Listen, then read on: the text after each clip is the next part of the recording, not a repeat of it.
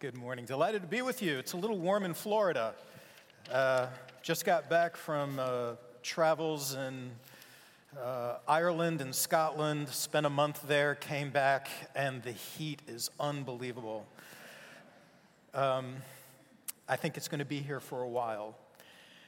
So our epistle lesson for this morning is Colossians chapter 3, verses 12 through 14. Let's give our attention to the reading of the Word of God.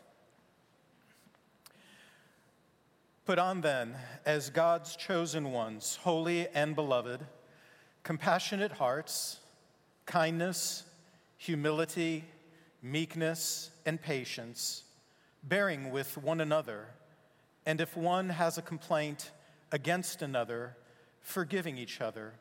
As the Lord has forgiven you, so you also must forgive.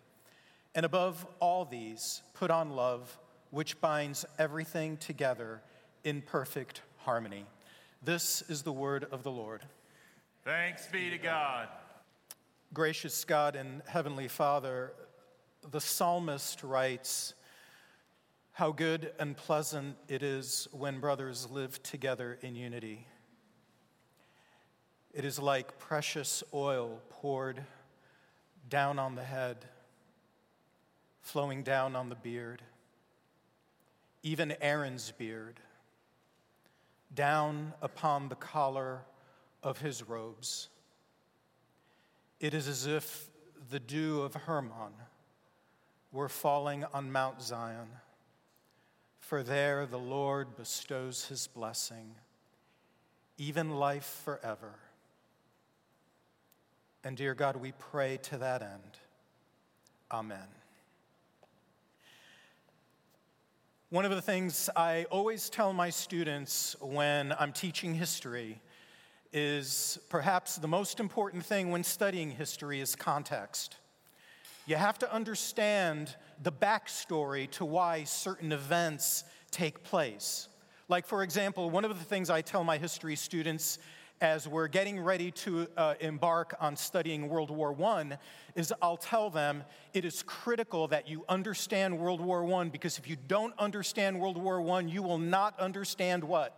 World War II. Understanding World War I and understanding the factors that led to World War I and how World War I ended and the sanctions that were placed and the punishments that were levied and the fines that were imposed on various countries ultimately is what's going to fuel World War II. Context is everything when we're reading historical narratives. And the same thing is here as we read Colossians. The backstory to Colossians is the Colossian church, they knew Jesus. They believed in him. They believed in the gospel. They believed in the power of the resurrection, but it just wasn't quite enough. There was something more that they were searching for. They wanted more, and what they would often do is they would dabble in something called syncretism. That's a word that means they would dabble in little bits and pieces of other types of belief systems and kind of bring it together, because the gospel and the resurrection power of Jesus, as they understood, wasn't quite enough for the church at Colossae. And so what they would do is they would dabble in Greco-Roman philosophy, and they would dabble in ancient Jewish commandments and things like that, and try to bring things together. It's like they knew the resurrection of Jesus. They knew the power of the gospel, but it just wasn't enough. But there's another piece to the context that's important, and I think it's always important anytime we read the Apostle Paul, is to be reminded of his conversion experience. Be reminded of the substantive change, the radical change that he experienced on the Damascus Road in Acts 9. And if you don't know that story, if you're here this morning, you're not sure about it, basically the Apostle Paul, prior to his conversion experience, was a persecutor of the church. And he really believed that he was doing the right thing in his persecution of the church, in his persecution of those who preached the word. And what happens is he's traveling along this Damascus Road, and completely, unbeknownst to him, unanticipated in every way, he's blinded, he's knocked from his ride, and then all of a sudden he hears this voice that says, "Why are you persecuting me?" And then the very people that he had been persecuting him find him, gather him together, minister to him. They're not quite sure about him because they remember that this is the same guy who's been persecuting them, but they minister to him nonetheless.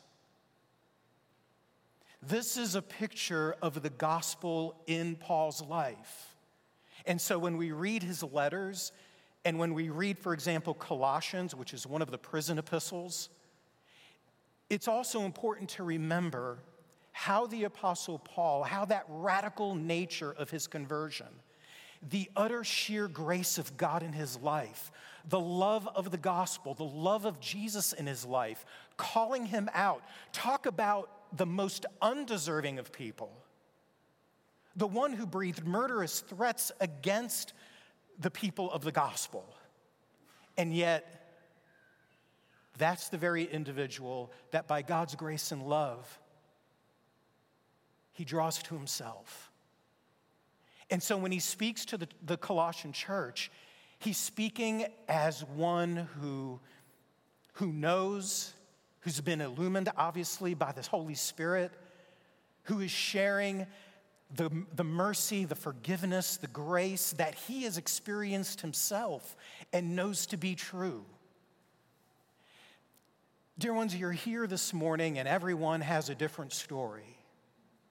What I want to do with you this morning is I just want to pour out the love of Jesus on your life today.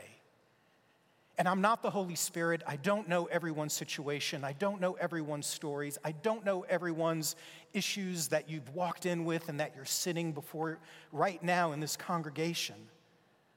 But all I want to do is I want in this time is just to lavishly pour out the good news of the love of Jesus Christ on your life.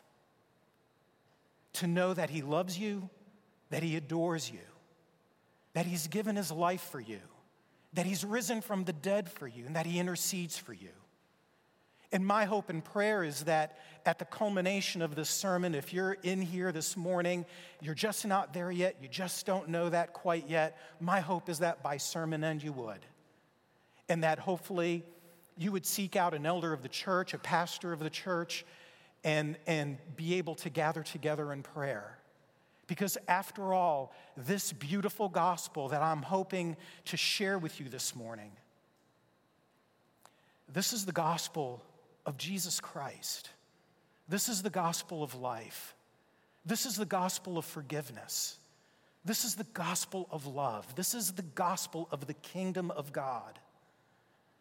And so let's dive in a little bit more here. We're going to look at three things. We're going to look at putting on God's chosen. It says, "Put on then as God's chosen ones" in verse 12. We're also going to look at forgiveness, and then we're also going to look at love. First point, putting on God's chosen ones. Putting on then. And what are we called to put on? Compassion, hearts, kindness, humility, meekness, patience. Now, I could stand up here this morning and I could just say, we just need to be more patient. We just need to be more meek. We need to be more kind. We need to be more humble. Maybe perhaps that's not the best way to embark on this.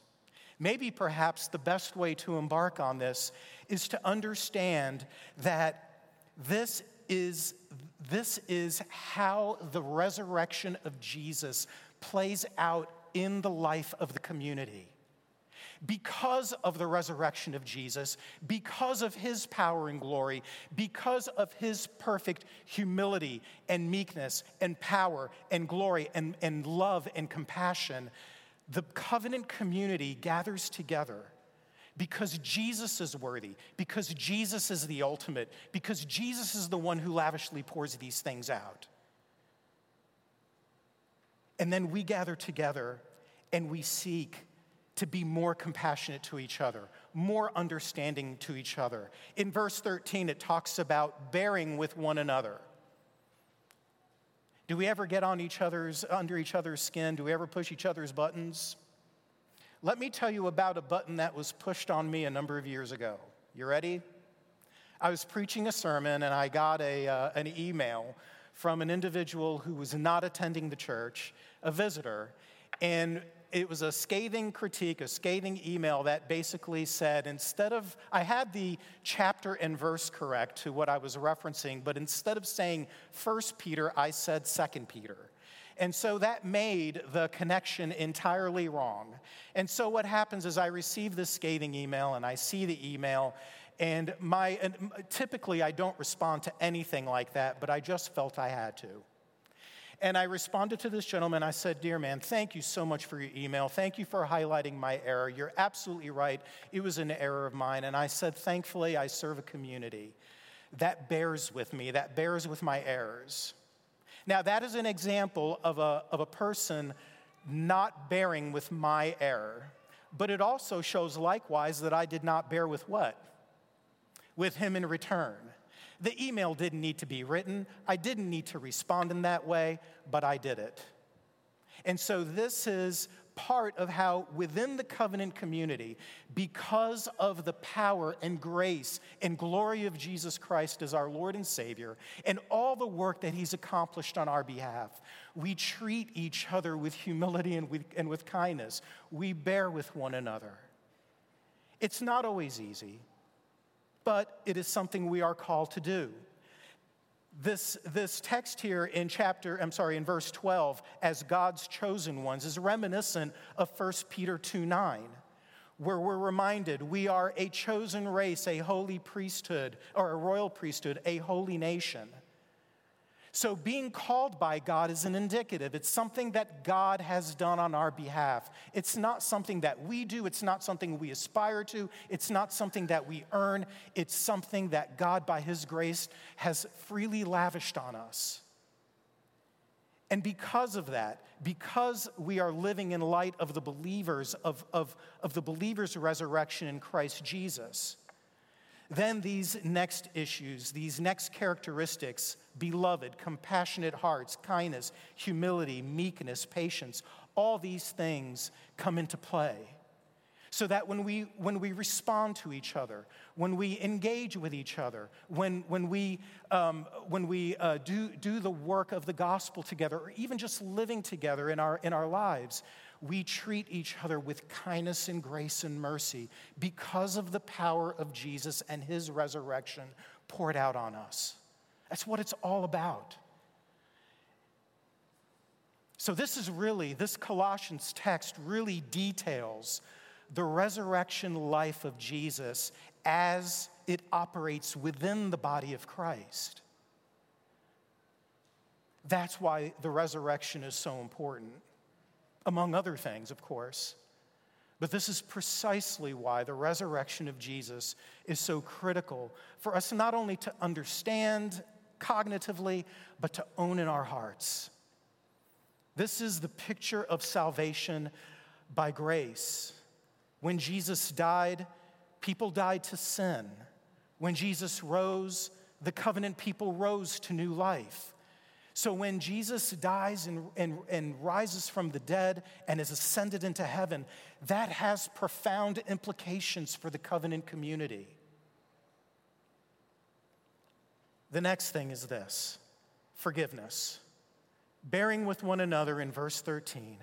And if one has a complaint against another, forgiving each other as the Lord has forgiven you, so you also must forgive. Now, we are called to be a forgiving people. We are called to be a people that, when we are in conflict with another person, to seek that person out, try to rectify it as quickly and as amicably as possible, and to try to, as best as possible, move on. Obviously, depends on the severity of the situation, depends on how difficult the situation might be. Not all situations are alike, but nonetheless, we are called as a people to be a forgiving people. It's the essence of the gospel. It's because we've been forgiven that we are in turn to be people who, by nature, want to be forgivers. And so this idea, this concept of being forgivers, this is a special work of the Spirit. These are not attributes that just naturally come from our efforts. This is a work of the Spirit in our life. It's the work of the Holy Spirit. And as the Holy Spirit enables the people of God to work through these things and to have these particular attributes and grow in these attributes in our sanctification, in our walk with the Lord, to grow in our love, to grow in our forgiveness, to grow in our humility. It's all the work of the Spirit. And so this forgiveness, if we have a complaint against each other, to be mindful of how it is that the Lord has forgiven us. Now, that's not always easy to do, and admittedly, my default reaction when I feel like I've been offended in some way is not to immediately remind myself of how God has forgiven me. That's not my natural inclination. But it is important. It is important to understand how the Lord has forgiven us, has called us to be His own, so that as we become forgivers ourselves, we can rest in that forgiveness that God has given us and say, can we actually forgive this? And in our world and in our state of relationship, that doesn't always mean that once we forgive, relationships are always going to be exactly like they were before. Because again, depending on the offense and depending on the severity of it, some hurt is just very deep. But there is forgiveness, because if we aren't a people of forgiveness, there's this spiritual ill, there's this almost like sickness that can pervade our hearts.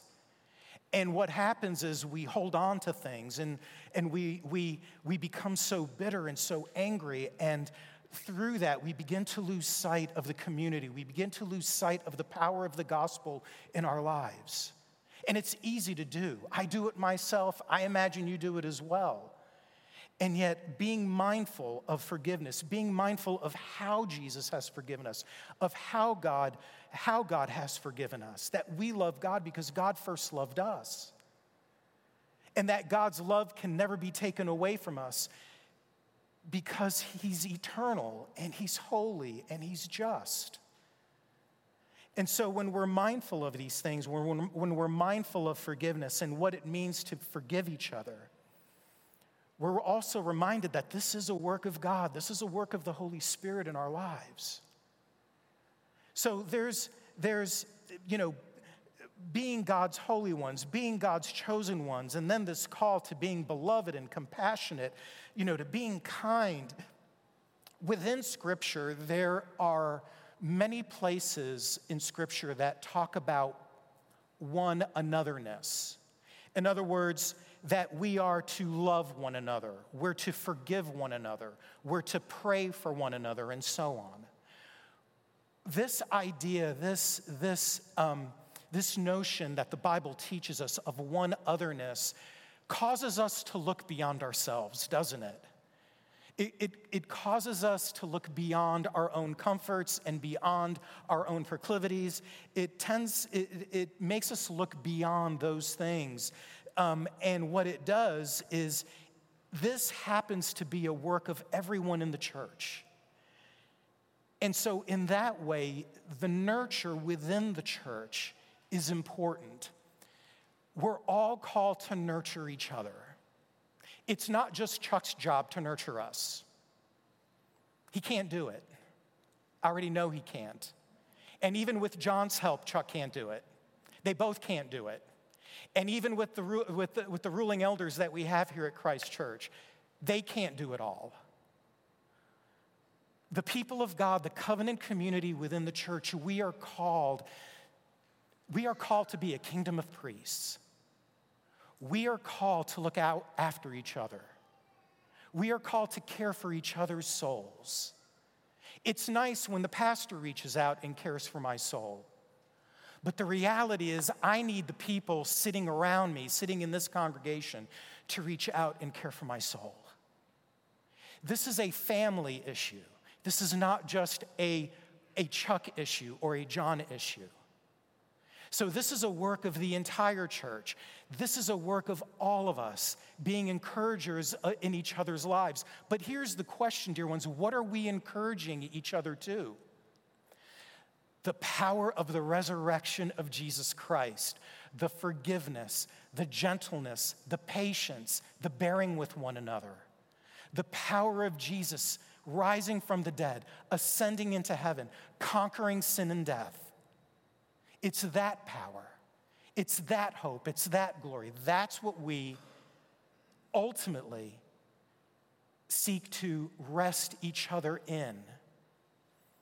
So that leads to the final point in terms of love. It says, and above all these, put on love, which binds everything together in perfect harmony. There's another imperative there. Put on love. So again, if I were to say to you, go ahead, just put on love,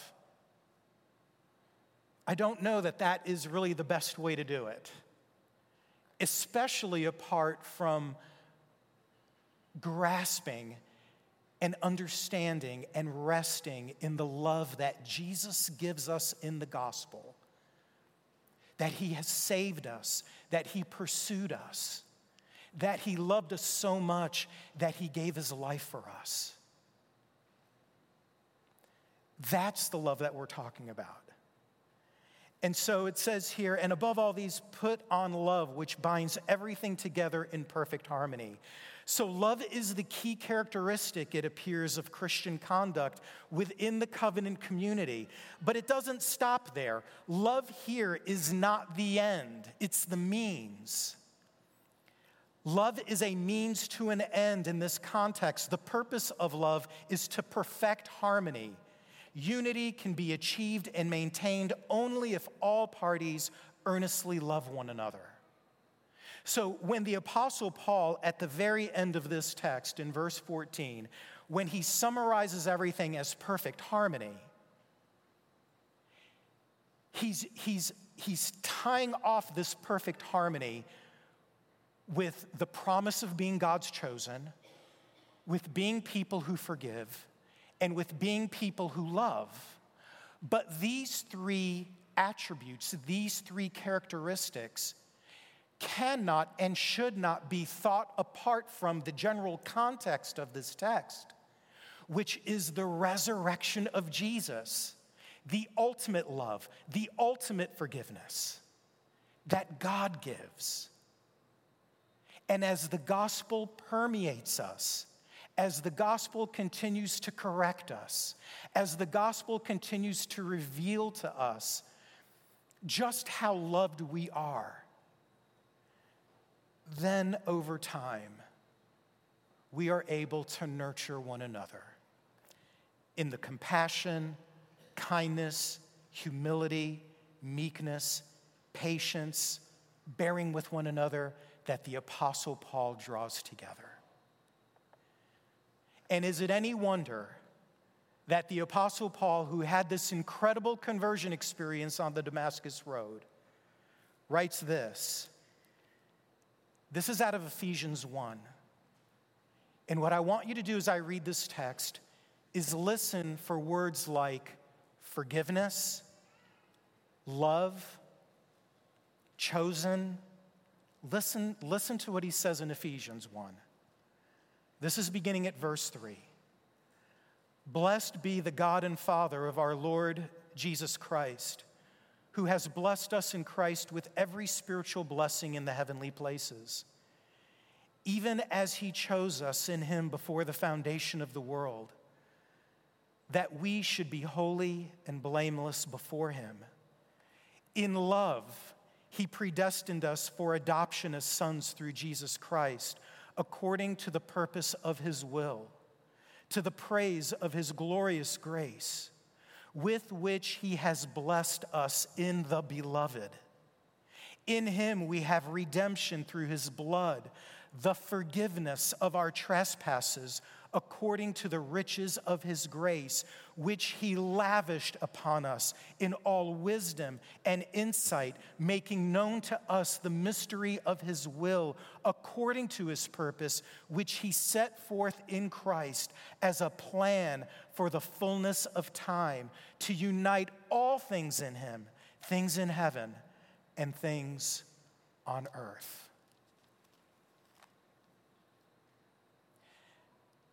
Dear ones, this is the gospel. It is all about Jesus. It is all about his work. Rest in him. Rest in the power of his love. Rest in the security, the assurance of knowing that you are his, you will always be his. Grace, let me back up. Salvation is by grace. It's not anything you've earned, and it's not anything you hold on to. It's the Lord who's called you to be his, and it's the Lord who will keep you forever and for always. Let's pray.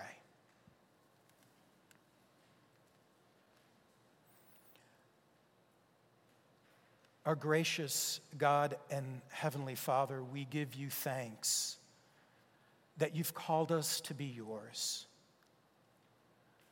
Father, that we can be people of forgiveness and love because Jesus is the ultimate vision of that.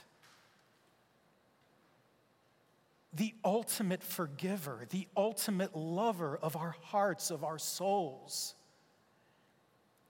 And Father, because of the power of the resurrection, and how that power is practically applied within the lives of the church, within our lives as the people.